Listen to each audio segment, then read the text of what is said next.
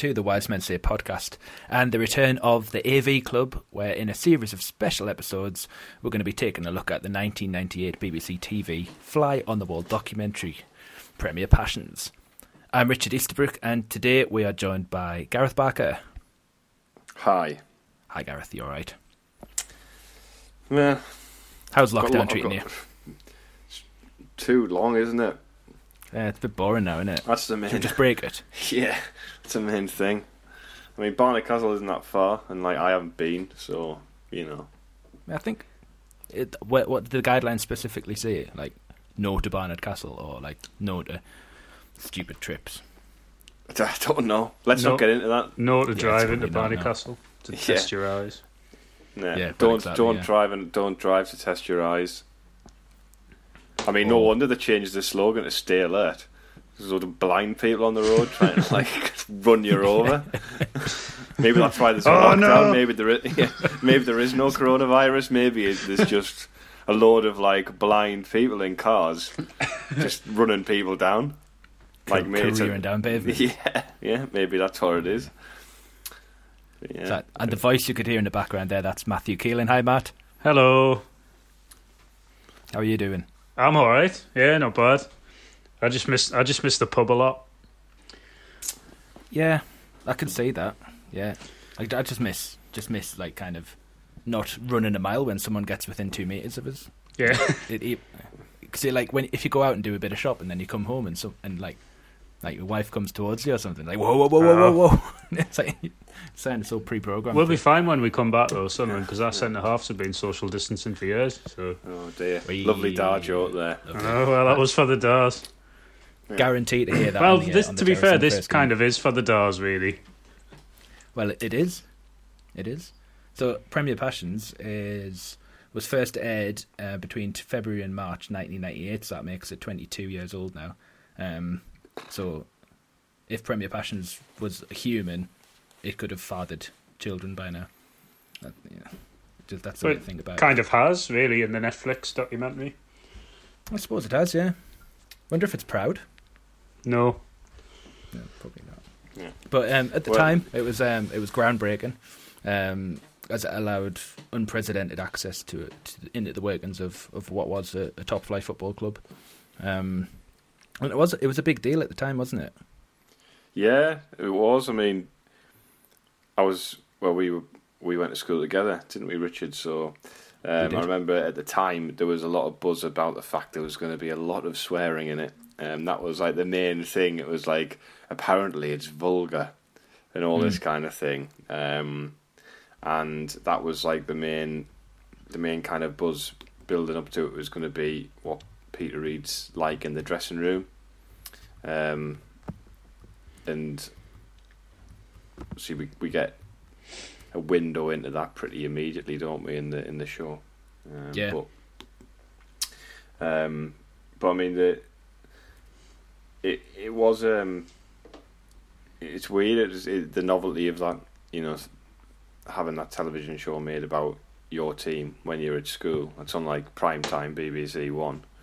Um, was weird, wasn't it? But uh, you know, but lo- in twenty years there might be another documentary by somebody else about something. It seems to be uh, a thing to do. So Yeah, just well, like about a- about the Phoenix Club that we're going to have to start every- yeah, every twenty like, like years. eclipses. Yeah, yeah. Yeah. So like Gareth and I were, were 14, 15 when this when this first hit hit the airwaves. Matt, you were you were rather much younger than that. How old were you when it came out? Yeah, I'll have been six. Um, Great. So I can I can sort of vaguely remember it um, being on, like like my mum and dad watching it and that. But obviously, it wasn't until I was a lot older that I actually sort of appreciated, well, watched it again properly and sort of understood it really. Uh, it was the first season I started going though that it covers, so it brings back some uh, early memories of terrible football. I mean, well, I mean, Pete, we if we got it down and passed it, you know, we're, bet, we're as Beat- good as we could beat anybody. anyone. We beat anybody, Yeah. Matthew. So you know, you're saying it was neg- bad football, but Well, you know. Yeah, but we got relegated. So, well, you know, it was. Yeah. spoiler Did not- alert if anyone hasn't seen get, it. yeah, yeah. Yeah, ruined it now, Matt. I'm He didn't get relegated on purpose, though, Matthew. It's- Yeah. Oh, well, Um, maybe they did Um, for the telly.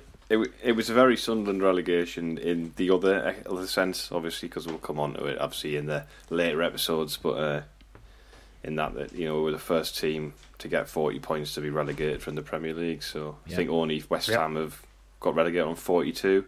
Yeah, um, I did, think yeah. they're the um, us, us and West Ham are the, the teams that have obviously, and we've been relegated with fifteen points as well and nineteen points, setting records. So So we had them um, two up, and we actually got more points yeah. in that season than two of our other efforts combined, and still Yeah, got yeah. relegated. Yeah. Um, but well, I was re- the the music as well. Mentioned for that. I think it's class. Yeah, it is. Yeah, I know The that music is that. great.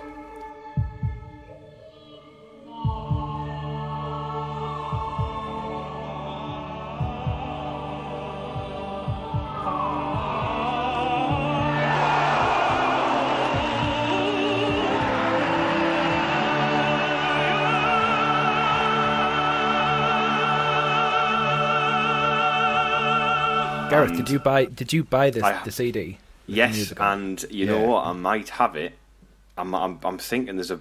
My mum dropped a box of CDs round. Um, of like all CD singles and stuff. I reckon it's in there. It's probably in there with the Oh, um, yes. the um, James I'd- I'd- Brown.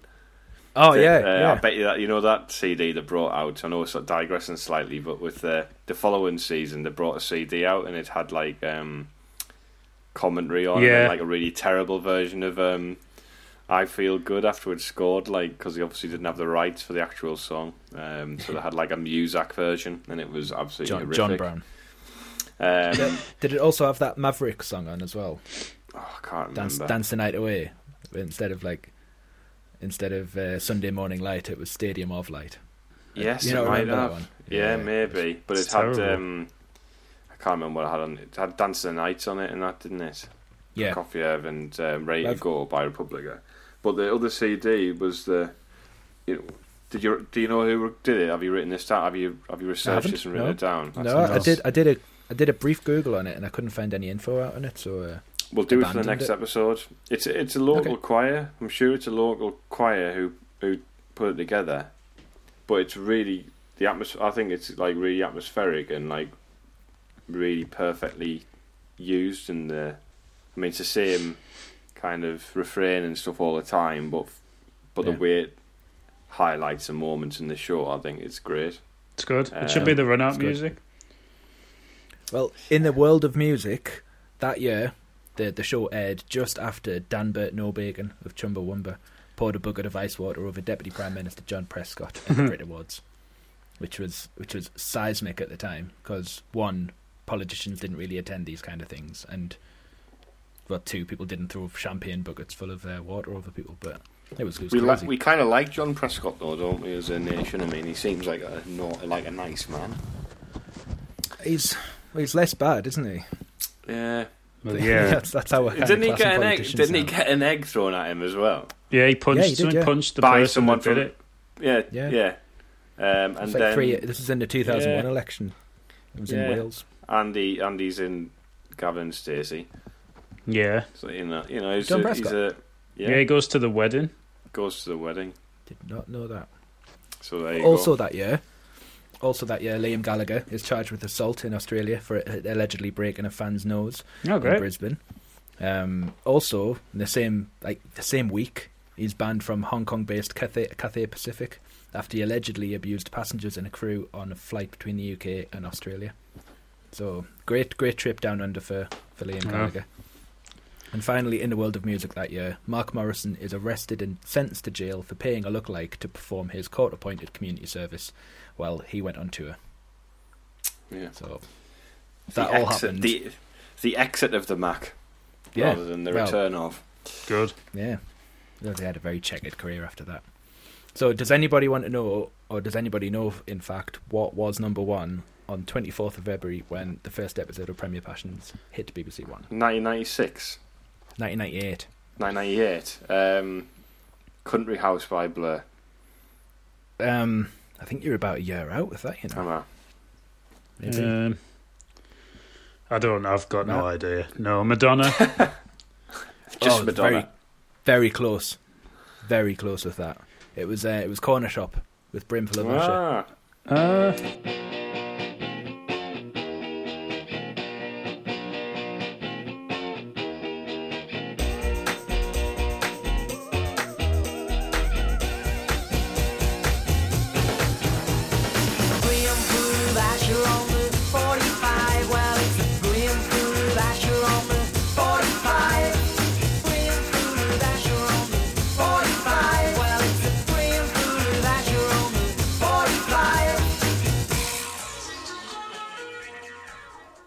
ones during the run of the show included Madonna's Frozen,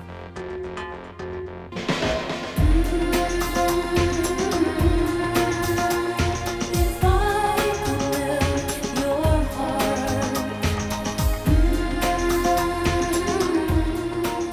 which was from the Ray of Light album. which is the best song of all time?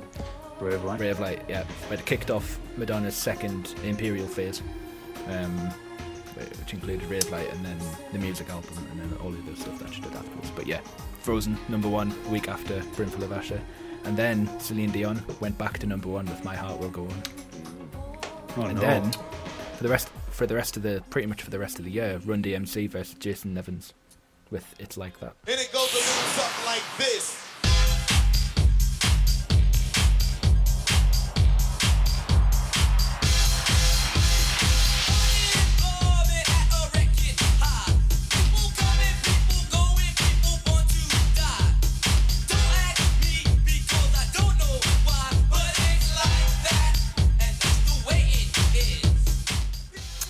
It is.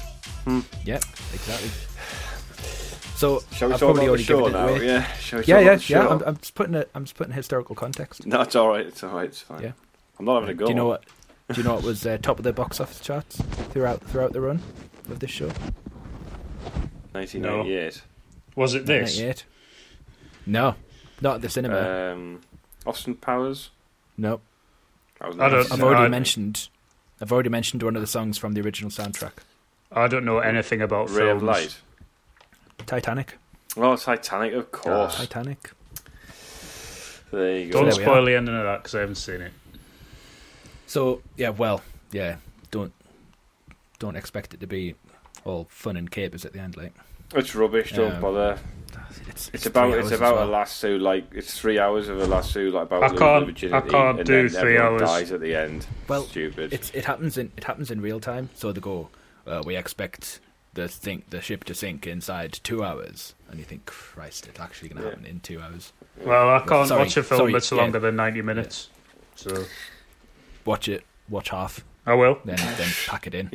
Just watch it until it crashes, and just go, ah, yeah, you know what's going to happen. so anyway, Premier Passions. Um, a little, a little Pre- uh, fun premiere fact. passions. Premiere uh, Passions. yes. premiere. We'll come- if you're we'll Gina come to McKee. That. It was um, it was produced by a guy called Stephen Lambert, who uh, through intensive googling found out he went on to produce "Faking It," "Wife Swap," "Secret Millionaire," "Undercover Boss," "Undercover Boss," and uh, don't know, "Undercover Boss," and most famously, "Gogglebox." Oh, Oh, there you go. That's all him. Start as you mean So to go on. Well, yeah. So it was, and it wasn't produced by a production company for the BBC. It was produced by the BBC for the BBC. So it was, it was a big deal. Um, and again, talking about historical context, throughout the kind of early part of that that decade, um, although we did stop start the decade in the top flight, um, the the picture wasn't wasn't entirely bright on Wearside, especially when you when you put it in, in comparison to, to what was happening at Newcastle. Um, so I think for me personally, it, it felt like it was part of the like the rebirth of the club, um, along with the new stadium, along with what Peter Reid went on to achieve. Um, it did feel like something big, and I think it it was a big deal at the time. It was. So, yeah. It was a big deal. So yeah, speaking of the Premier League, Gina McKee, she was the uh, the narrator. Because unlike Sunderland Till I Die, this had a, a narrator, um, and she was she kind of took a little bit of a tongue-in-cheek approach to things, didn't she? It was it wasn't exactly like then this happened, then that happened. She was she was kind of like very much part of us because she's a Sunderland fan as well, apparently. Yeah, famous actress as well. Very in many Yeah. of the good films by Richard Curtis. Yeah, Um, amongst other things. during the Bodyguard as well, not the film, but the, the TV show. This is just a list of films that I won't have seen. Yeah. Yeah, yeah. Is it not? Yeah, she wasn't in the football factory. No, I know I've seen that. So, so it the, the the you know the first show picks up from December, um, so it's a good chunk of the season already gone. The Um, best bit. Yeah, didn't we Well, do we quite well alright. at the beginning Yeah. of the season? Yeah. Yeah, yeah. Yeah. Start the season all right. Yeah, so obviously we had that. Uh, we had the first game was away away. Was it away at Chelsea or home at Chelsea? First game. Sorry, what's this? Can't- The first On game the- of that, that season. Um, no, it was Leicester at home as the first game Was that it? season. And then we It's play Forest. Forest away. And we drew nil. Yeah, we drew did. the first three games of that season. We drew nil nil at home at Leicester, and then we beat Forest in the week. We were like 4-1. four 0 up at half time, and Oh. then we went to Liverpool and got a draw at Anfield, drew nil nil. That was the start of the season. It's not bad, really. Not bad at all. So the Um, start of the start of the show, we were twelfth. No, we were eleventh. No, hang on, fourteenth. We were fourteenth when Yeah, we're Right, drop- do you want to just pick a number? dropping, Yeah, we're Yeah. fourteenth when the episode starts. We're eighth. Um, Yes, great. imagine. So yeah, we're fourteenth. So kind of flirting with relegation, but um, but yeah, we're introduced to a few of the characters in the in the opening opening minutes of the show. What what do you what do you think the the, the kind of the Sunderland fans the the plants that are- that that we speak to throughout the throughout the series? What are your views on them? Because I've got I like- mine. I just want to find out yours. I like all of them, me. Apart Do ya? from not. Well, Go on then, Matthew. You no, go. I find the the uh, the butcher quite annoying. Are you a butcher? Yeah. the You- but the butcher, the pie man. the pie. The Well, Pie Man, yeah. well, whatever he is. Gets Well, well. because I don't mind. he- I don't looks like dislike him, but like find him a bit. it looks uh, like Paul Whitehouse in a fast show. Yeah, no. yeah, does look like he's playing a character. yeah. It was the nineties. I mean, that's why. That's why. Do you yeah, know- the, ah, there's- go on. go on, Richard. No, no, No, go no, on. go on. I was I'm just going to start talking about how the characters aren't really. I don't know. I don't have to say a lot other than Tommy Porter, who I who I really like. Yeah, Yeah, he's good. The others He's don't a- say a lot without saying much. I don't. Do you know what it is? Though that I think about all the people who are in it. Generally, it they are relatable and they they do convey the like tip of the iceberg what it's like to be a Sunderland fan. So if you like talking about trying to give a broad a broad idea of what it's like to support Sunderland, they I think they sum it up quite nicely through the programme. So if you're not a Sunderland fan and you're watching it, I think they are like a really good representation of, of Sunderland supporters, and like they are likable people. The only one which is going to it is going to sound harsh because she's just a like a young lass, but she, a little bit precocious for me. The um the the uh, the young lady. Um, Yeah, I'm not threatened or anything. Um, it's just more like. I mean, we'll. I mean, we'll get onto it later. I mean, Not for you, talking about- Clive. She's she's talking about like why we're floating the club on the stock exchange. I'm thinking, why are you worried about that? Like, Yeah. yeah. you're 14. Like, you Yeah. don't There's a high need chance worry she's about that. older, older than us now, though. She's definitely older than Matt, but she could she could well be older than you and I. Yeah, now. probably. So But it's like you she know, might work in the city, and yeah. Chris Weatherspoon's like trying to find out who she is, but was it that? She's like, what? she's like, she's like, idea woman is like, oh, asking questions about the stock exchange. Let's see. I wonder if she's on Tinder. so no, sorry. He's a he's a happily engaged man. It's just a joke. Sorry, Chris. Sorry, sorry, Nicola. No, I don't He apologise to Chris. listen. Yeah, yeah. Don't. didn't I take it back. Yeah, yeah. Well, yeah. I say, but now I'm saying he's he's he's on the prowl now. But anyway, funnily enough, the thing about Chris though is he looks like a 14 year old now, so that's the It does. That's the Like main Benjamin thing. Button. Yeah, really. Imagine how big he was when he was like 14, 15. Like sitting, wa- sitting watching, like he's just had his bath in his little thimble of water, and now he's going downstairs to watch Premier Passions. Sorry, Chris. Like, carry on, carry on. It's always Yes, the percentage people. of Chris Bastion. Yeah, yeah. Tommy Porter is. Tommy So he's like, I, did you find it difficult to watch this back and not compare it to Sunderland Till I Die all the time? Yeah, I find That's what I. Yeah, go on. no, sorry, I, I, f- I found that they, they used the the characters in this, like the the fans, a lot better than they did certainly in the second series of Sunderland Till I Die. Um, There's more like I don't know. There's more like point to them. Like, it doesn't seem like the second, not the, not to go on to that, but the second series of of the new documentary, it doesn't seem like half the time that there's any real need to bring them in, and they don't sort of focus on them for the right reasons. Whereas I think this, they're certainly more like emotive and um, more like you were saying, Gareth, more conveying the emotions of of what it's like to be a Sunderland supporter. Um, especially for me, like obviously I I wasn't old enough to sort of have opinions on it then, really, other than that I love Craig Russell. Um, but like it was quite interesting watching it back and seeing people's opinions of things at the time. Yeah.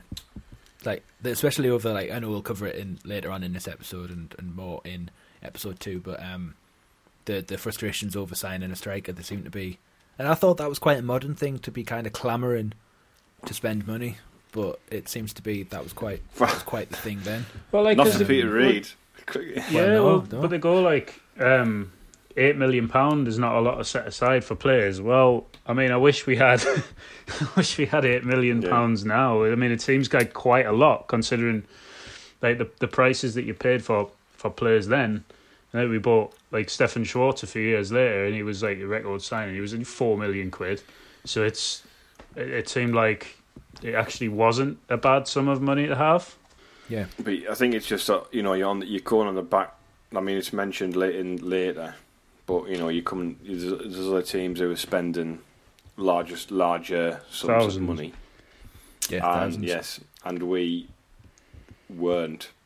Um, well, even though I think the the frustration was seeing to drive from the fact that we had the money there to spend, um, but we just like Peter Reid just was just like, nah, not signing anyone, just no, nah. He just he was like that all the way through. It's like, do you want to buy this player, Peter? Nah. Nah. um, but he was just like, no. Um, But but yeah, the, the great, the great, in, but the in yeah, depth. but the great. Like when when when they announced that Peter Reid's forty one, I was like, Oh wow, that's just sensational. So, um, Jack Ross is now forty three. So like you compare the the ages of them, like and and, and their appearance and their like their their dress sense. I know it's a different era, but um, I think Jack Ross is aged better than Yes. Peter Reid. and also, Yeah. I mean, definitely. you look at it I mean- when he signed when he joined Sunderland, he must have been about he could have been thirty nine when he took the Sunderland job, depending when his birthday is, Well, yeah, Yeah. which is, I mean, that's Maradona really did take it out of him, didn't he? Well, he'd, and he'd only just stopped being a player as well, hadn't he? Because he was Yeah, player manager yeah. at City, then yeah. then then went full time manager. Then when when he came to us, he was Well, I was think he went retired, back to- but he wasn't long retired, was he? he went back to playing from being a player manager. So he was at, Did he? I think he was at Man He got City player manager. No, it was Southampton. He played for ah, Southampton, and then he retired, and then we then he took the we got him at Sunderland. I've always, Um, I've always wanted us to have a player manager. I just think it's funny. I don't know Oh. why. We did We did. Terry Butcher. It was- Yeah, but I can't then, remember but- that. Yeah, but like, I mean, I want someone that. funny, like I don't know, like Maguire. Yeah. Which, well, you just don't you don't Yeah. get you don't get player managers now. It's like No, white dog shit and porn in bushes. You just Yeah, don't yeah. see that. You don't see it. yeah. Remember when Attilio Lombardo was player manager of Crystal Palace? Yes. Yeah. Oh, that was great. Bald. Yeah, Baldman. Um, was good to see. Bring them back. Yeah. Bring player managers back. yeah, bring Attilio Lombardo back. Bring um, him. Yeah. as a player man. Yeah, yeah. Um, Shall we talk digressing about? again, aren't we? Yeah, but it got like d- saying it like it pretty much opens once it's got the kind of the fluff out the way. I mean, and they're talking about you know the talking about the game and the game kicks off and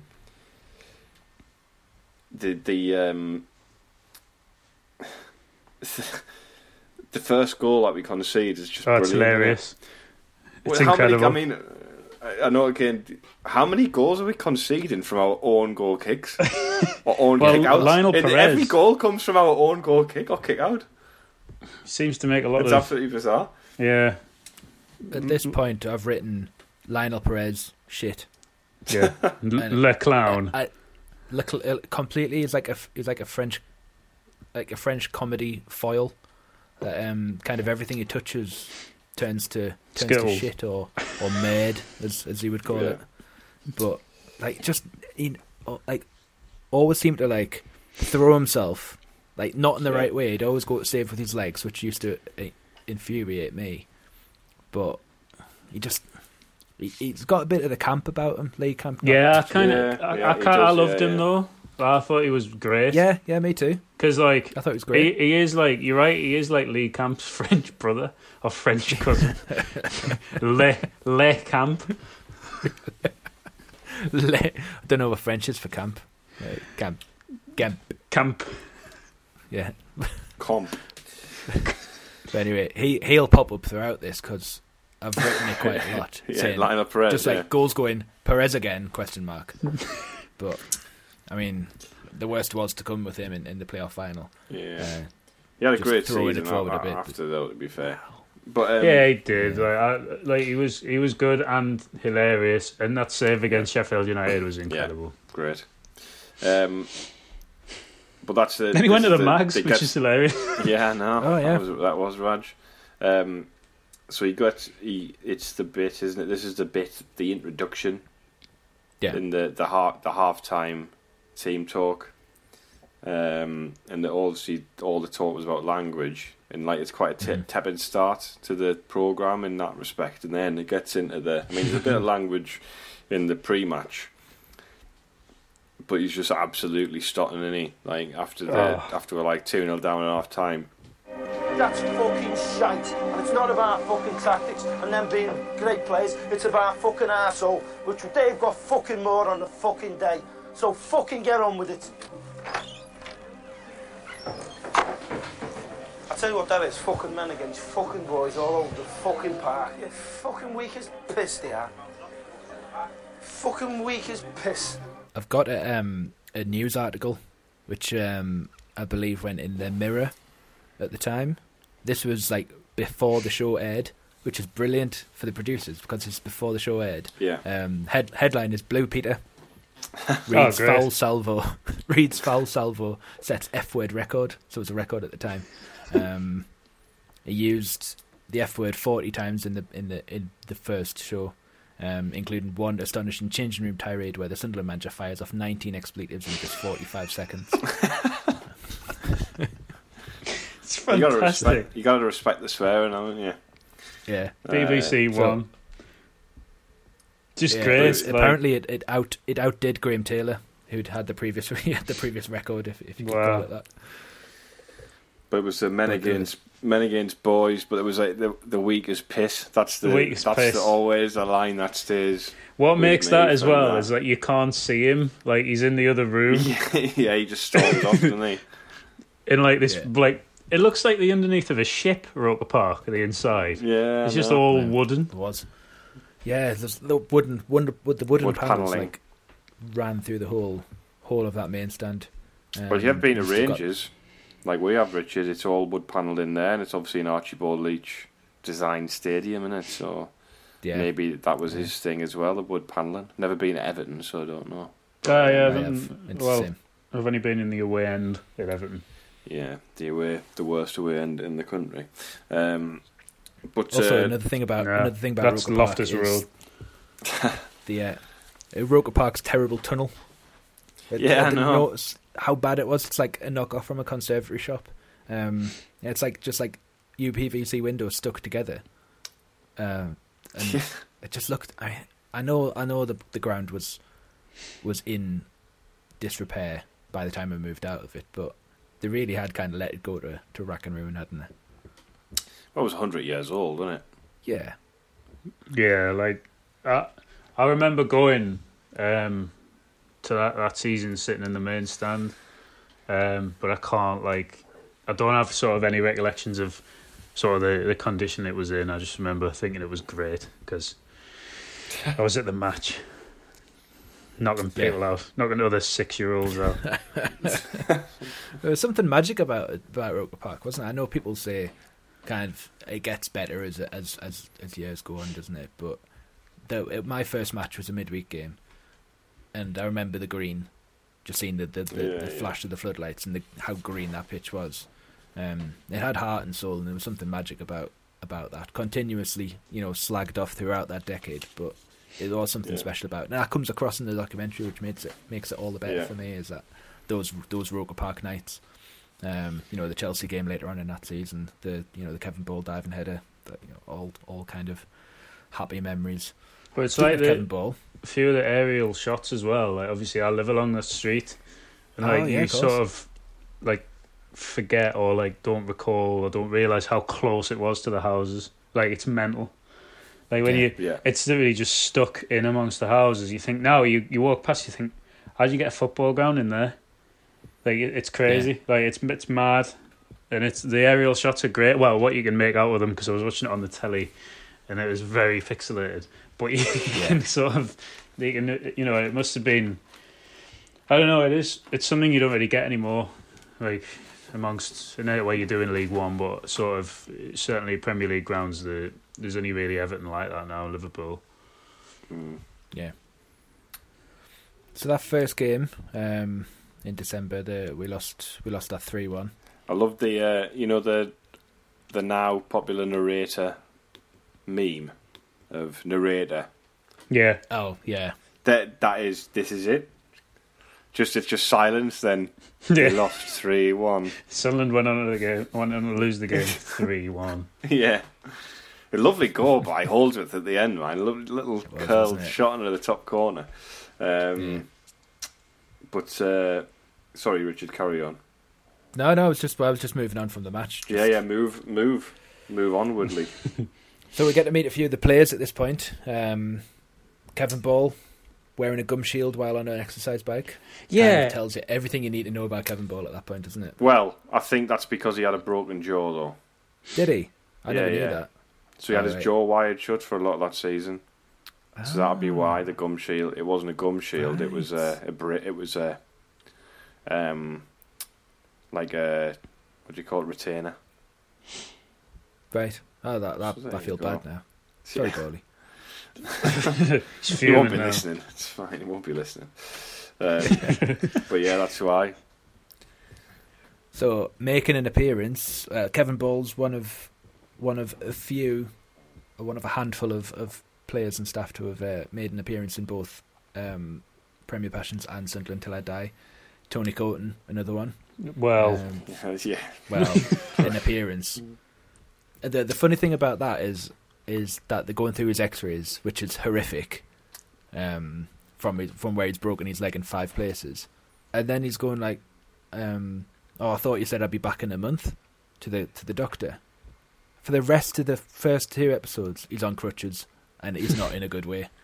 What like yeah. it might be a continuity problem, but he's not going to be going back to goalkeeping, is he? but he never played again, did he? Never played Not again. for No. us. No. Did he not play at all? Did he not? Don't think he No. did. No. I think he went to Man signed. United as a coach. I was doing a little bit of research into Tony Coton, and uh, I think he signed for Torquay. He must have registered himself as a player while he was either managing or coaching there uh, in 2004. So he'll have been Right. thousands then, really, Yeah, yeah. because he, he was He was he was at the end of his career when, well, literally was at the end of his career when he was at Sunderland, but like he was quite old. I mean, how do you break your leg in five places though? It was it was impressive. I don't I don't remember it being that. I mean, I wasn't. I remember. I remember it being. I didn't realise it was all below the knee. Um, Right. That you done, which is probably a less pain. Well, not less painful. That's the wrong word. But I th- like breaking your femur or something would be Like when you sit when but breaking your leg below the knee in five places on a football pitch is quite an effort. Yeah. Um, I mean, above above the knee is pretty bad because it's the biggest bone in your body. Yeah, yeah. Um, yeah. But yeah, still still pretty pretty shitty. Yeah. Um, speaking of past the best, we're we're introduced to uh, Incredible that. yeah Niall Quinn Even, Got written But- off. just amazing. It's like I was doing it, innit?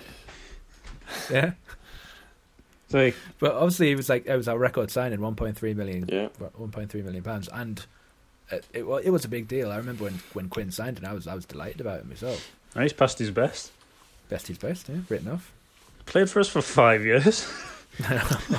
Uh, well, I mean, arguably the the one of the best periods, if not the best period of his entire career Yeah. with Sunderland. I mean, as mu- as much as there's, there's foreshadowing, and there's lots of stuff that's been proved to be completely right. There's lots of stuff that's been proved to be completely wrong as well. But a lot of Peter Reid's judgment throughout this has been, it, it kind of it kind of holds up. Um, I know what Reid what Reid did towards the end of his tenure at, at Sunderland let him down a bit. Um, you know, he, he's reluctant to spend money then, but he went out Yeah. and spent Well, yeah, went, the went, most went, money. Yeah, yeah, yeah. ever Went too far the other way, didn't he? Yeah. So, but most of the stuff he comes out with throughout this this series, I think, he's got a point, hasn't he? Kind of, I, I do miss him. Um, That's, I feel like pure shit, and I want him back. Just yeah, just But- wait we need a new manager and it'll be doing the rounds again, Richard. Don't worry. Yeah, We should bring Peter Reid back because that's what we need. yeah. Darren Holloway as assistant. Bring him home. Mm. So Um, the the stadium's been built.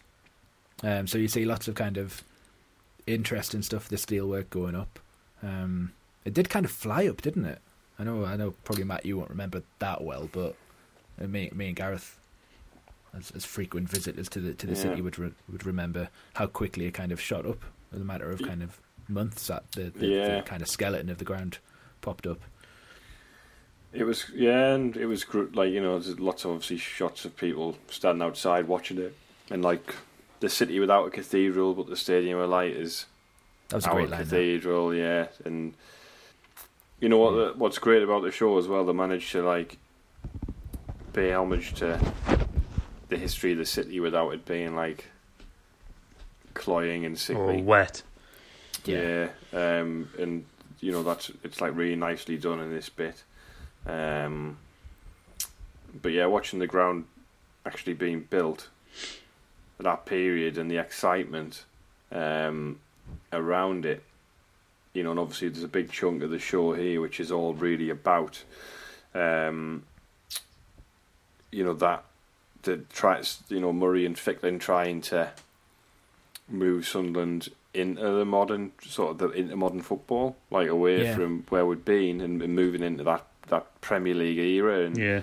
really like I know obviously and it's easy to look back in hindsight and yesterday get rightly were criticised for a lot of the stuff they did later but you, they, they put the foundations in quite literally, Literally. in the case of Stadium of Light for Yeah. for Sunderland to, to come into you know come into the you know to, to modernise a football club and Yeah, it's funny though because the guy in the, the pie shop man's like just sounds like any Sunderland supporter would like at the time like kind of said oh you know he's like Bob Murray's not interested in in Sunderland he's only interested in like making money out of the club. Yeah. which is like now when you're talking about before Richard like you know in you know a bit of hindsight it's like well you know the fact he runs a charity which is literally has a building on the doorstep of the Stadium of Light um, kind of goes to show that that's not really Yeah. that's not really true So I like I listened to that and I thought, well, what? Like what you on about? Like he clearly does. Like that's clearly not true. Like was that was that a, a feeling then that it sort of like resonated with a lot of fans at the time that Bob Murray didn't actually care about Sunderland because he, he clearly did. I think there was um, uh, certainly towards it towards the end of his tenure, it was very much very much unpopular. I remember think so. I remember the end. Sort of. Obviously, I- that was when I was a lot older, but just sort of at that time when obviously we're building the stadium. I mean, what you know, like it was. I don't know. Was there a feeling then that he didn't Yeah. care? I think there was. I mean, I don't know whether I'm rewriting history here, but I mean, when the stadium was was was revealed, it would have been the biggest new stadium of its time.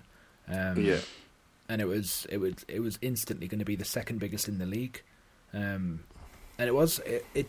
I know the jokes went around about being a white elephant, and there was probably quite a bit of trepidation from from even Sunderland fans that might not be. It might not be full, and it might be a bit of a waste of money, and Yeah. maybe we should have stayed at Roker Park. Um, I mean, I, I'm of the generation that, that kind of actively embraced moving to a new stadium and, and, and all that success that it would, would bring. Um, 'cause I've seen, I saw what it did for Middlesbrough two years before, so I Yeah. thought, well, you know, we could be the same. Um, but I, I remember, I remember there being a bit of kind of Yadar resistance to, Yeah. to, to the new stadium and, and, and, and it being a bit of a vanity project for, for Bob Murray. And I remember like Murray and Fickling not coming out of the documentary too well at the time. it's Okay. weird though because you look when watching it back now, it's to know what they're trying. You can see what they're trying to do and what they want to do. Yeah, yeah, totally. Um, I think at the time when you- were saying there, Matthew, about Murray, is like I don't remember there being a lot of animosity generally towards Bob Murray at that time. Mhm. Like Richard says, it was towards the end. Um, Yeah. more than than at, than at this point because I mean, obviously we had the the pressure of wanting to be in the Premier League, but at the same time, and it was more like, oh, if we get relegated, we're going to be in the second division with this massive stadium.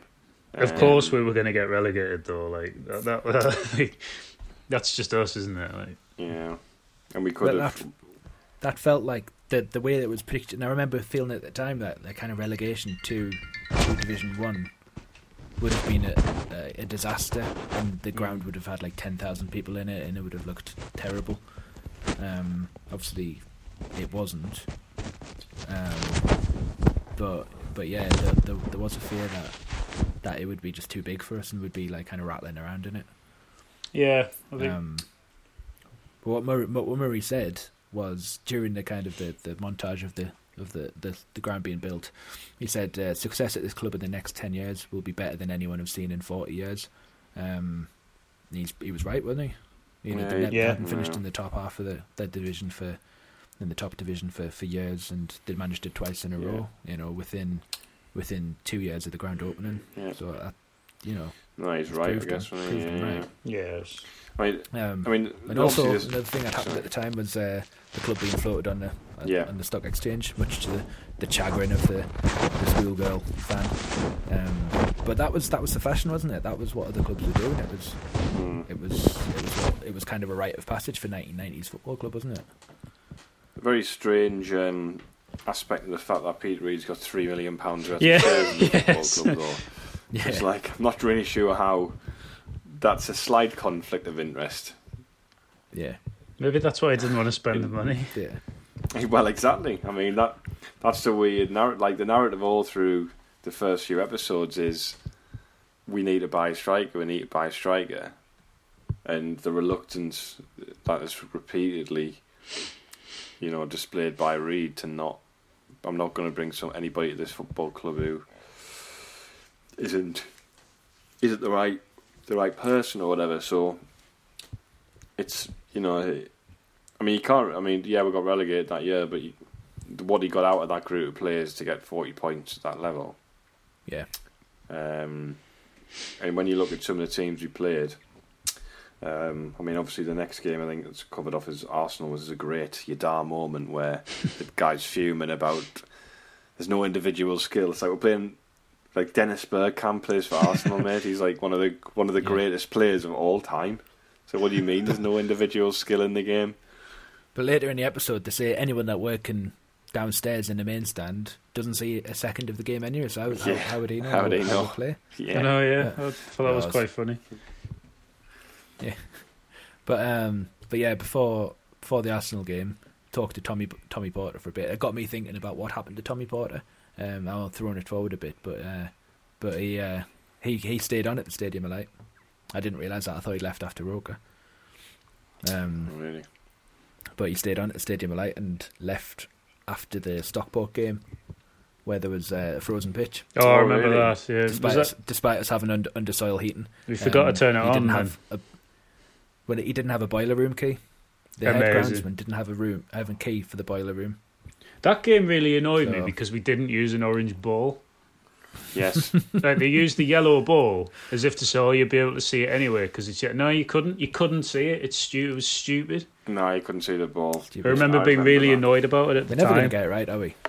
Nah, can't even use the right ball. Just- Just every every juncture would get get it wrong. Like that was the season we got 105 points and we still managed to do fault. that. Well, yeah, Yeah. le ball. So going back to the Arsenal game, um, there's is I, I lo- I love the halftime team talk from Reid in that game. Um, it's it's just like if I was a player, I would have absolutely loved what was happening because I was, I was you know, Russ, uh, Craig Russell and uh, Michael Bridges were the two strikers that were getting getting the dressing down, but it was in a constructive way. Yeah. Um, so you know, as much as the the tabloids probably complained about how much there was swearing, it was all constructively delivered. Uh, Yeah. uh, Yeah, it, it, it it it got result. It got a result in the end because it was a good win. It was the sort of team talk Well, that great when make it you gets like them. you run through brick walls for Peter Reid, wouldn't you? Yeah. Like, Yeah, definitely. And the pair, the pair of them together, like you can see how well they work together, like him and Saxton. yeah, Yeah, the And like they dovetail approach, into each other. yeah. Like, yeah, like really good dec. dynamic. Yeah. Yeah. So you get a little bit more after the after the match footage. You get a little bit more kind of um, a glimpse into the new stadium. People buying season tickets for for the new season. Um, yeah, and there's an interesting bit at this point. They get a screenshot of uh, of somebody's home address. Oh, great. So- Oh, well, I no. paused it. I paused it. I looked at the address and I rec- recognised it. Um, uh, it turns out it's a friend of ours. It's a friend of ours who uh, whose parents' address got broadcast on BBC One, so they got free Fantastic. season tickets for a couple of seasons afterwards Oh, great. because of the because of the faux pas. Which is not which is not on Sunderland at this point. It's probably on the BBC for not pixelating it or whatever. Um, but again, can't do anything right. Yeah, they're very strong. Um, what did I say, Roy? Vibes. Um, if you're Yes. a Fast Show fan from this uh, this couple, um, Yeah. he looks like quite young, and she looks like really old. There's like a really weird like, and uh, yeah, it was just like, but it was just like that. What did I say, Roy? From the Fast Show. That's what it reminded us when they were interacting. Every time he tried to chip in, she was just like, "Shut up." I'm talking. But yeah, she gets It's- seen off by her own daughter. Yeah. The end, where she says, Yeah. yeah, yeah. But Don't- the moral of the a story is don't buy a pe- don't buy a pen, um, which is great. Um, Great. So at Yeah. this point, um, we see what would be uh, a mainstay of the Peter Reid era, which is head tennis on the training Yes. ground. Which he had he had special te- head tennis courts marked out on the training ground at the the the Charlie Hurley Centre, didn't he? Um, and we we start to get a little glimpse into um, the the frustration in trying to sign a new player. Uh, obviously, Niall Quinn's our joint top goal goal scorer, and he's like broken in half. So uh, we have to dip our feet into the transfer market, and we look at a, a young player, 25 years old, through the middle striker, uh, Ronen Harazi. Shall we talk about him when we come back? Because we'll have to put a break in here. Yeah, we'll have to we'll have to put a break in. Yeah. So uh, speaking of breaks, Ronen Harazi coming right up. Hi, this is Darren Williams, and you're listening to the Wise Men Say podcast. Welcome back to the Wise Men Say podcast and our deep dive into Premier Passions. Uh, we're brought to brought to you in association with From the Terraces, the uh, clothes sportswear brand. And Sportswear, I know. I was. Just, it's not sportswear. It's sports inspired. isn't it? casual, casual, Casual. Sports terrace casuals, wear yeah. for the modern man and woman um, who enjoy wearing lovely clothes at the match. Oh, they'll be uh, delighted with can- this. Yeah, so you can display your uh, colours discreetly whilst looking stylish at the same time. Um, Exactly and that, that. that is from the terraces. Yeah, and So- they're, but they're back in business. They're back in full operation. Um, and they've got a new a new garment to add to their collection, which is a cargo short. Um, which Gareth said in the last pod, you could go running with it. I don't agree. I disagree. don't agree that you could. Yeah, See, I told you. I, I, I said some runners may disagree, so It was like, well, the two runners here, and both of them just because that's one hundred percent of runners disagree. yeah. well, I don't Yeah. know. Maybe you're just So- soft. You could run in them. I mean, if you're being chased, Yeah, if you've been chased, if you're being chased by a, if you're being chased by a blind man doing his car check, um, then you could run in the Oh, cargo no. shorts. yeah, yeah, yeah. Uh, so they are, resist- they are resistant. They are resistant to um, sort of car wielding maniacs during the coronavirus uh, pandemic. So you know, That's be good. fine if you wear them. They will Yeah. be in Good, though. good nick should you get hit by a car.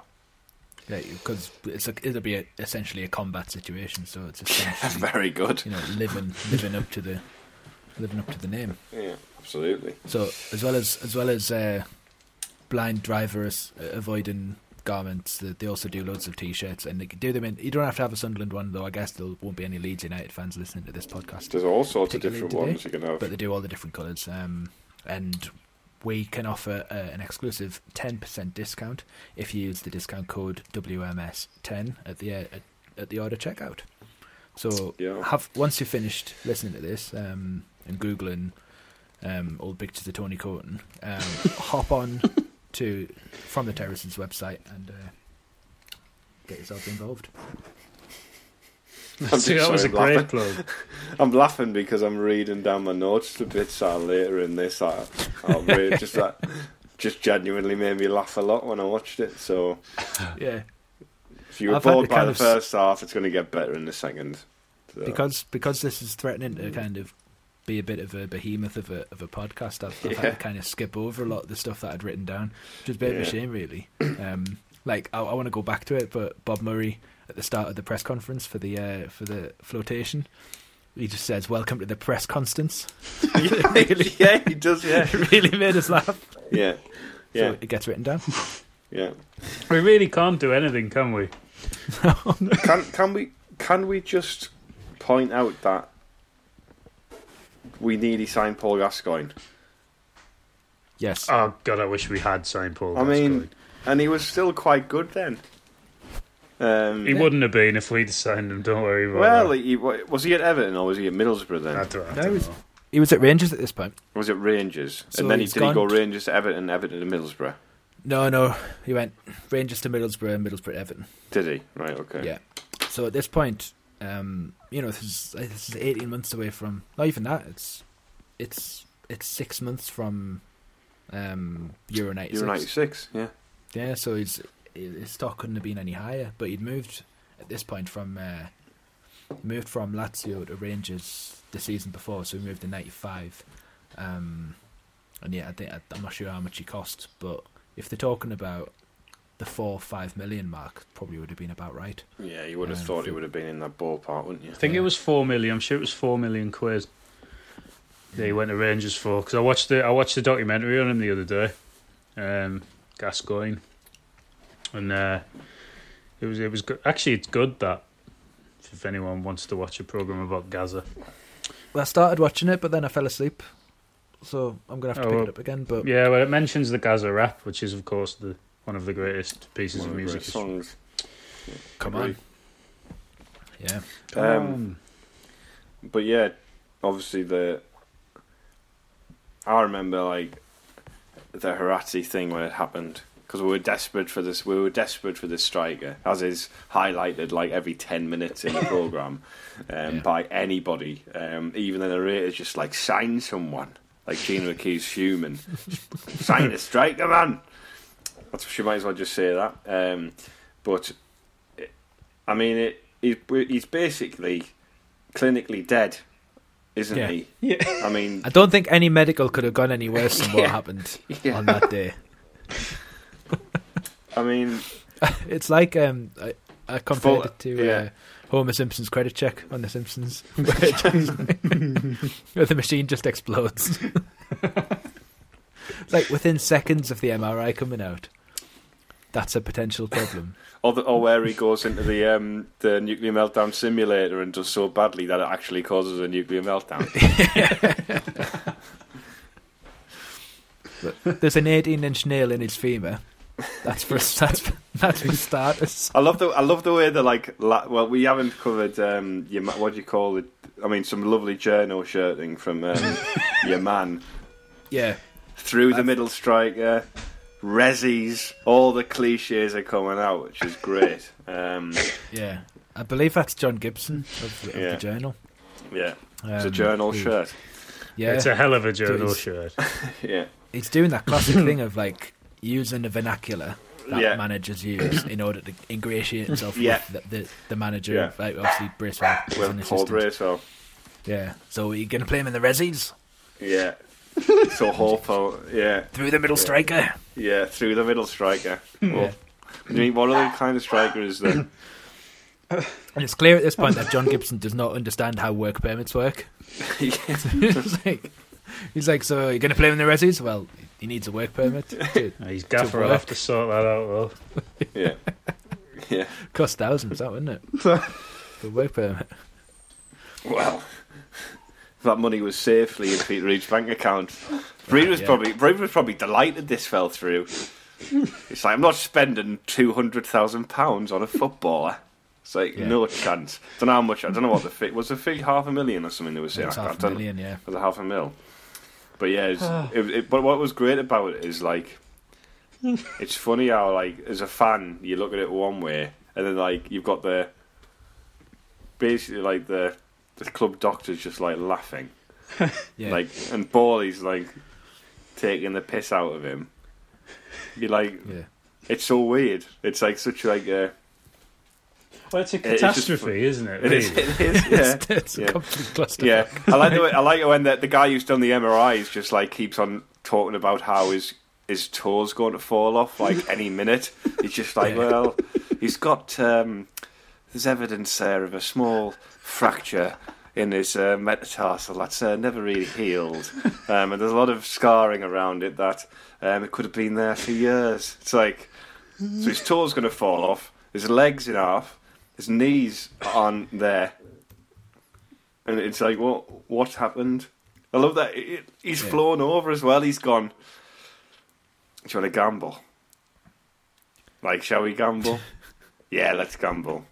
The the thing, the thing about the MRI scan is that it uses strong magnetic fields. and if you've got any kind of metalwork in you, you don't go in an MRI machine. Really? He's got an 18 inch nail in his leg. well, well, there you Do go. an MRI scan. Do you think That's on him though. That though, really, they should he should he should have said that if he if he you did. should have said something, shouldn't you? Did, But I did you not that think the- to tell him? No. The fact that underplayed it by saying that's a potential problem. Um, yeah. You think? yeah. Then afterwards they say we've been advised to pull out. Like Bawley calls him RoboCop in disguise, which is great. yeah, he did. Other than that, it's fit as a fiddle. Yeah, I wish we'd signed him. I know. I, I, didn't actually Google what he'd what he'd gone on to do since. Um, Uh, Probably- sold him as spares, I think. By the sound. Yeah, yeah, he's putting put Yeah. on yeah. He'd got on. uh, He's he's actually in the. Um, he's he's one of the um, metal fixings that like keeps up a, the stadium ceiling or something like that. Yeah. he took he took the matter to FIFA. He took the matter to FIFA, demanding a six hundred thousand pounds payout from Sunderland, which knowing Sunderland's uh, travails in Eh? uh, the legal, How can you- the legal how How? What? Because he because he's made out of like metal. Yeah, Why was that our fault? The six hundred thousand pound man We're not going to give him thousands just because like he's broke. because he's because yeah. I mean, he knew what he was doing. Like, obviously, like now you've said that, Richard. It's obviously a massive grift. yeah. Well, he moved from um, after because he was at Beitar Jerusalem at that point. He moved. Oh, right. Um, he moved to Maccabi Haifa. The um, is that another? Yeah, yeah. They, uh, They've been in the Champions League. That's an Israeli they're Israeli. Another Yeah, Israeli team. Well, Yeah. he, he he he struggled there because he couldn't acclimatise. But he struggled because he's got the no climate? He legs. could, couldn't acclimatise because he was playing against people who weren't snapped in half. That's it. That was his problem. Yeah. Well, Like all the other He scored- players had had limbs, and he didn't. he scored 23 goals in 55 appearances for the Israel national team. Um, and went on after Sunderland. Uh, well, after after not Sunderland, he went on to um, went back to uh, Hapoel Tel Aviv and went on to score 17 goals in 27 appearances. That's a good effort. How? So that's not bad. I just Uh, think it's. he was- I love the 50. idea of like how it's just the way like he's like, yeah, we just decided to pull out a deal. He's like, a shame because I thought you could do a job. Thought you could do a job for us. Yeah. It's like well, Maybe I'm like thinking Yeah. like, who's could do a job at the new you're, stadium. sca- you're scouting the Israeli like first division. Like how like what do- like as John Fickling goes on to say, well, well, there's not a lot out there. Maybe they've gone like, lads, there's nothing, there's nothing in sort of like within three thousand mile radius here. We're gonna have to like really start pushing the boat out and like scouting in like Raj countries and that that Yeah. you wouldn't Just expect. fan out. Yeah, fan out. Yeah, I think there's a lad in Greenland who's uh, been playing quite well. Think could, do a job for us. Or there's this guy in uh, in Israel who might be quite good. Um, and they were the options. I don't know. It's just weird, isn't it? It's just weird how we, like, especially again, I haven't the way that it looks like we're looking for players later. Um, which we'll obviously discuss in later episodes. I just find it really like how many times has Peter Reid watched Ronen Harazi play before he's decided he Yeah. can do a job for us? But at the same time, he's like, I'm not going to sign anybody unless I think they're the right fit for the football club. Hmm. And he's trying to sign someone who who is just dead, like it's just a man, a dead man from Israel. Like what? Yeah. What's happened there? Who could do a job? Did he do a job through the middle striker?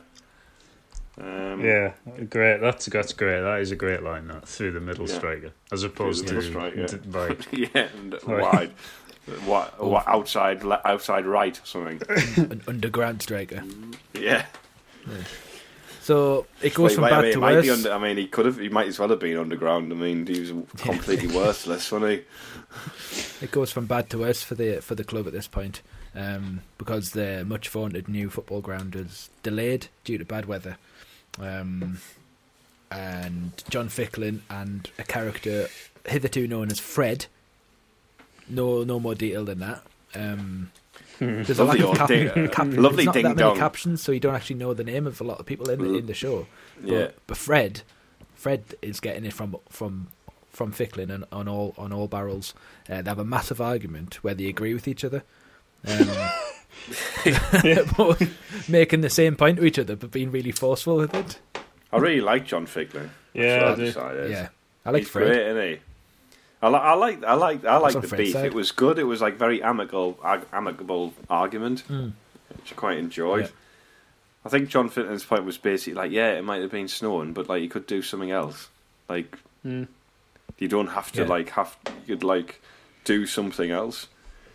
Yeah, like Um, but he was blaming God. I think Fred. well, him It's a bit of a, a cop out. puts him up there. Uh, yeah, yeah. Just, a- But- just you know. Back on the pitch, uh, Sunderland next game is away to Aston Villa. So it's the first away game of the series. Um, and we get to meet a few of the characters from the South Shields branch. Um, Yeah. namely Davy Flanagan, who uh, cannot refuse going to a football game, whether that's some kind of illness. I guess it probably would be. I don't know. Um, and he's had his ear beat, bitten off by a Newcastle fan as well. But but what did he say? That's life. that's life, That's, That's right. like- well, That's life. I suppose. well, you Yeah, know, yeah. I've missed a bit out actually, just before the, the bus leaves. Uh, I think it's from like Fawcett Street or from uh, Athenaeum Street. Looks a bit like. yeah. Um, the Gina McKee says, "Gone forever are the days of Southend's Roots Hall." Mm, so talking about yeah, yeah, the the trip into the big Hello. time, and going to big club like yeah, Aston yeah, Villa. yeah. Yeah. So Yeah. And thanks that, Gina. here we are with our season hinging on Southend's vote. Yeah, yeah. I wish wish Roots Hall was gone forever. Miles. No, I love it. It's great. Oh, yeah, Southend. it's your favourite way, isn't Yeah, one of them. Yeah, Southend's fantastic. But the bet the, Brilliant. this was a genuine laugh out loud, just exchange between um, Kevin Ball and, and Steve Agnew. Um, The benches. I mean, the benches arguing about who's going to sit on the bench, um, and then they're like, "Oh, let's go and have a- like." It must be so boring if you're not playing. Let's go and have a look at the bench. And then Steve Agnew says, "Oh, it's one of those standing up benches." I was like, "Oh, it's gone." yeah, that's brilliant. It's one of those standing up benches. So I was Yeah. mint. Like, yeah, But it's like that was like, it was like a Harry and Paul sketch. That was. It was great. That's really good. So, um, yeah, uh, the the need for for more strikers is uh, underlined once again. Well, it is every ten Um, minutes in the show. The, the yeah. need- yeah. And Peter Reid's Right. like, nah, nah, I'm not signing anybody. Refuse. So at this point, we, we, we lost it, Villa, didn't we? That was another. Can I just defeat. point out weird things? Yeah, like was. Peter Reid sitting next to Bob Murray, like at the match. Yeah, Which is like raging it really. I mean, imagine like you know the manager sitting next to the chairman now. Well, he's not there, so he couldn't. Well, yeah. Um, he'd probably like to give advice, um, Mm, but it would be a bit weird, wouldn't it? Yeah, it's sort of. Well, managers used to do it. Like managers used to do it. Not not so much sit next to the chairman, but certainly used to sit watch the Sit first up. half from the Well, Rick- stands. Reid Yeah, always yeah. used to do it. Reid yeah, it was used to big do it a thing, lot. wasn't it? The only Um, like Jack Ross would do it occasionally. Um, Um, McLaren does it a lot. Um, and Yeah. Steve Clar- Steve Cotterill used to do it quite often. yeah, all the greats. Yeah. I used to do it for my Sunday team, What's it at the top of the stand? just like on a higher chair. like, That's what, climb um, down off it. Chris Weatherspoon sits on a higher chair at the match. Yeah. Sorry, a higher chair for Chris. Again, poor Chris. Don't care. So by Oh, the end sorry. of this episode, Sunderland are in uh, in twelfth. Um, they're in fact in eleventh throughout January, um, and we miss out the the Chelsea win. Um, is that when? Is that the season where where Ball scores that? The header, That yeah, diving diving header. header. Yeah, That's a great goal. That That no, There's that, also also- we missed that out. That, I thought that was Yeah, mid it out, December. yeah. That it was comes mid after the December. Wimbledon innit? game. Yeah, it comes after the Wimbledon Wow. game. So you miss miss that out. You miss the Derby home win. Uh, you miss the Man United five 0 away defeat with the. Uh, So Cantona Cantona. lob. Uh, Perez just hilariously in no man's land. again. Yeah, just kind of trotting out a couple of lines, realizing a couple of yards, realizing he's not going to close him down, trotting back, and then kind of like Gallically resigning. I just really like Just the way very just Gallic. he the throws scene. his arms in the air like oh yeah. He's like, like- a cat. He's like a cat, like leaping after something, isn't he? Yeah, But uh, I mean, the, again, I'm sure the Villa goal is another example of the ball gets kicked out, we lose the first ball, they flick the second ball on, and then someone just puts it in the corner from the edge of the box. It's like every goal we concede is basically that. We clear it, and then it comes back in three touches. It's in the net. That seems to be a big problem for that defence. Um, but obviously, the the sack there's a, the first full Saxton, Yes, oh, yes. which is great. Big problem. Mingen. big problem with these fuckers. Um, as he says, um, get up their asses. um, and obviously the minging, the minging, that is minging. Um, but that is that is, you know, Saxon's great moment probably in the show is the is Yeah. um, Aston Villa technical technical taught. love that. That's tactics as well. Right, this is what I think you should even, like, do. But even Saxton makes like simple tactics sound like a tirade of abuse. Like even the the the game earlier on in the season, I think it was a Wimbledon game where he was talking about like kind of dropping into that was the Arsenal game, dropping into gaps and stuff, and he was moving the the, the, the, the counters around on the on the on the big thingy, what they call it, flipboard, and um, he's like just being really abusive about, fucking go here, go there, drop in there, fucking go there. Yeah, yeah. It's just like, Yeah. oh, right, right, you don't be angry about That's it. scary, isn't it? Yeah, you can tell how they both. I know you've said it already, but how the, how they work together and like kind of dovetailed in. Um, it was, you know, you can see how the players looked up to the to those as a as a as a managerial pair. You can see how like when Quinn became manager in years to come, why why he brought back Bobby Sax- Saxton because he you know he credits him with with being kind of one of the foundations of, of Sunderland's success all- in, in the mid to late nineties. All the players, um, you know, we've done stuff with from with Wise Men Say, couldn't speak highly enough of Bobby Saxton. Yeah, You know, they, they love him, um, and you know, I was thinking watching this. You know, they're quite like Lee, how he's done the show, like Darren Williams, David Priest, Borley, um, Martin Scott. Quite a lot of that team have um, been on the uh, been on the pod. I was We should try and get we should try and get the dead striker on Yeah, Yeah. you should get Ronen Harazi. and uh, and Bobby Saxton. Yeah, together.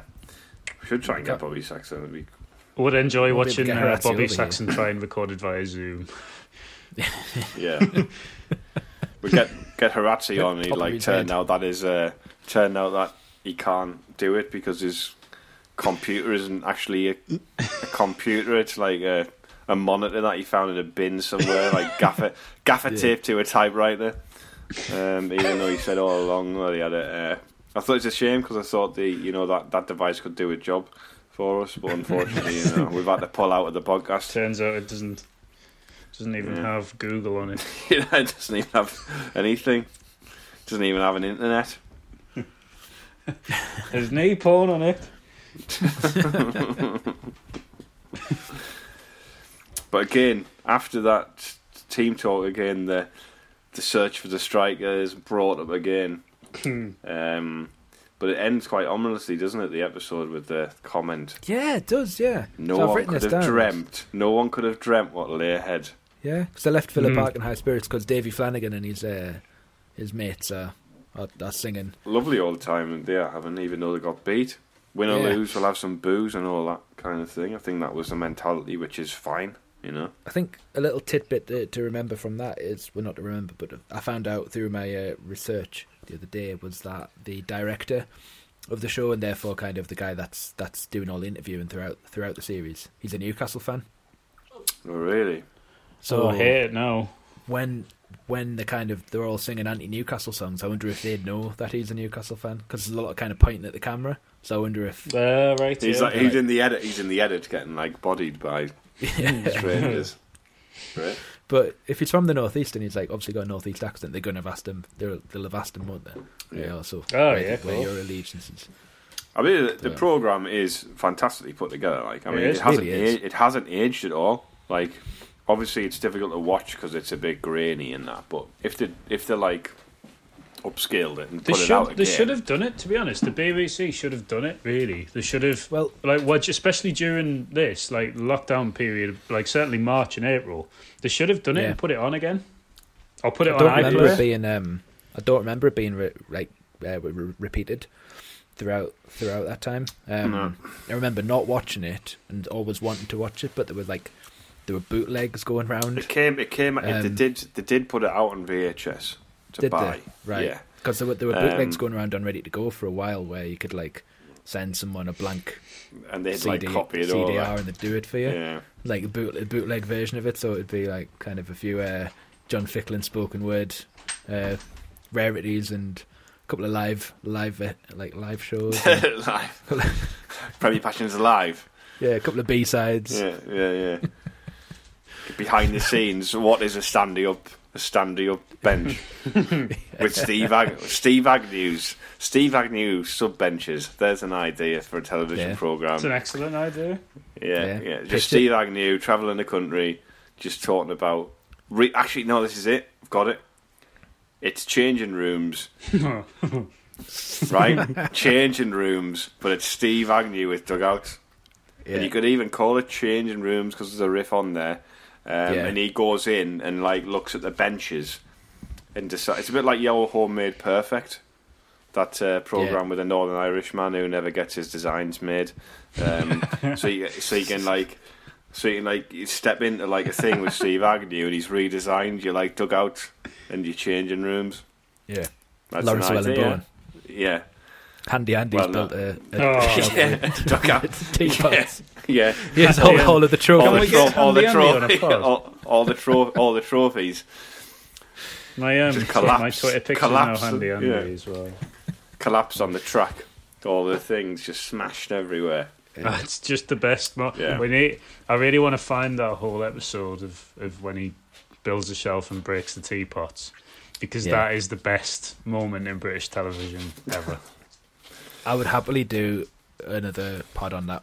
I would love to do. I could do a pod on on the on the three minute clip. To be honest, there's so Yeah, yeah. much going Good. on. I mean, So that's, many that's stages. with- it has nothing to do with the with Steve Agnew's changing room. So, So so it doesn't matter. No. Like we could just we could interject with, well, this is where Steve Agnew would do a he better job come than in. Andy Andy. Yeah, yeah, Yeah. This is where he would come in. Right. Short for Andrew Andrew.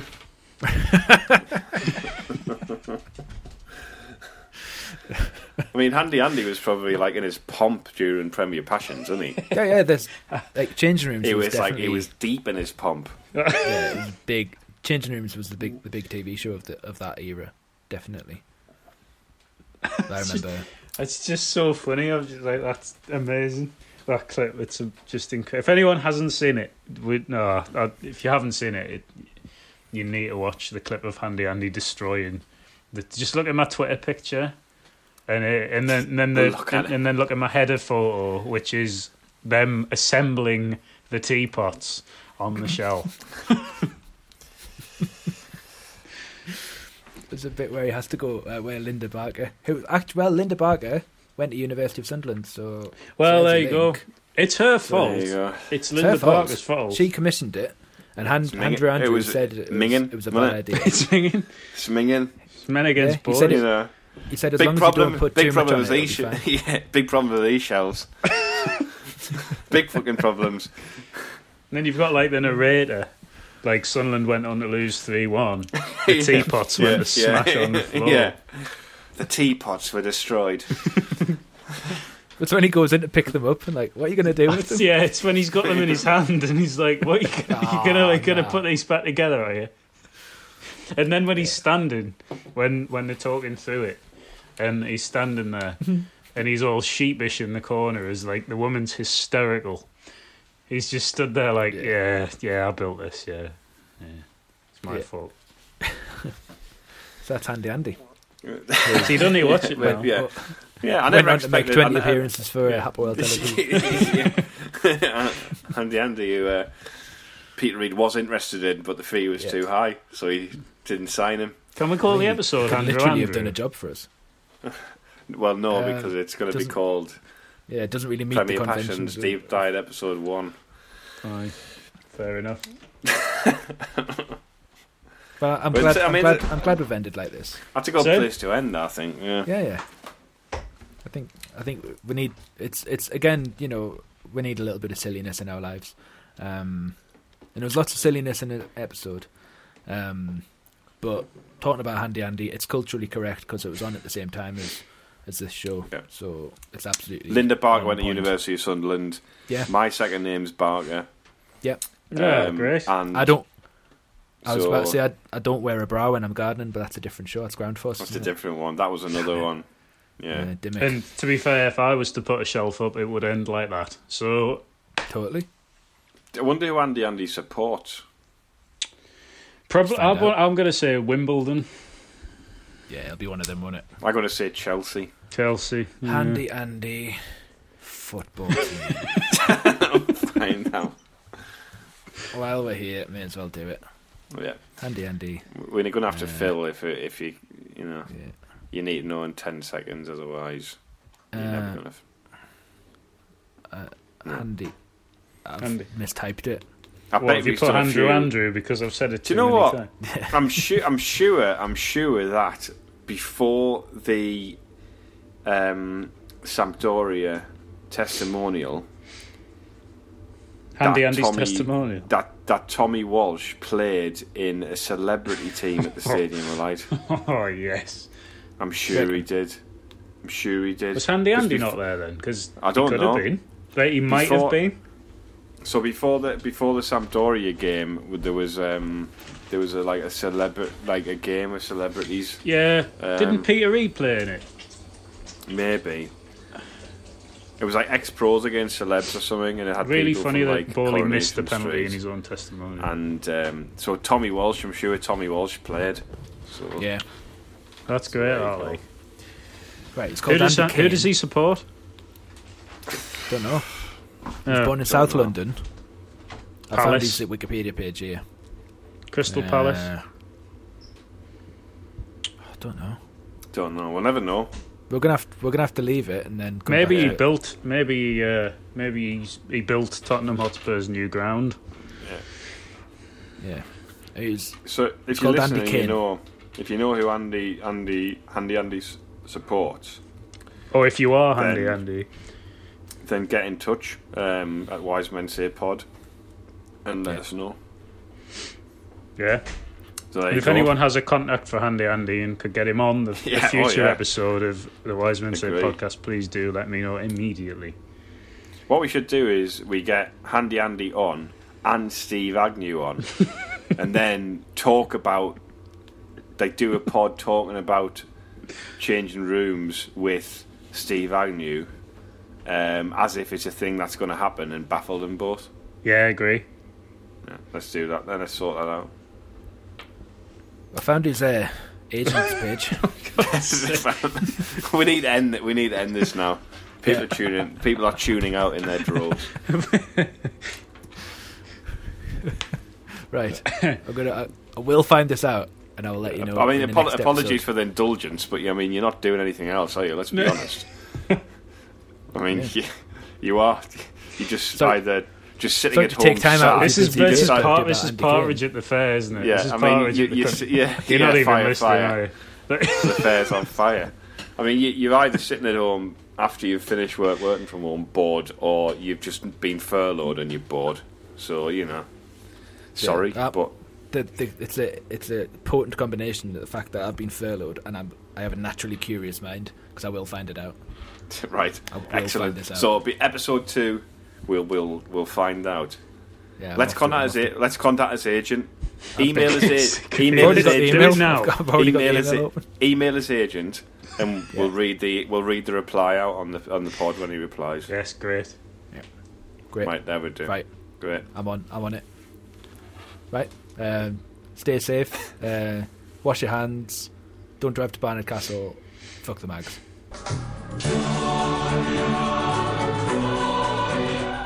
More footballing passions from Sunderland next week on BBC One at 10:55.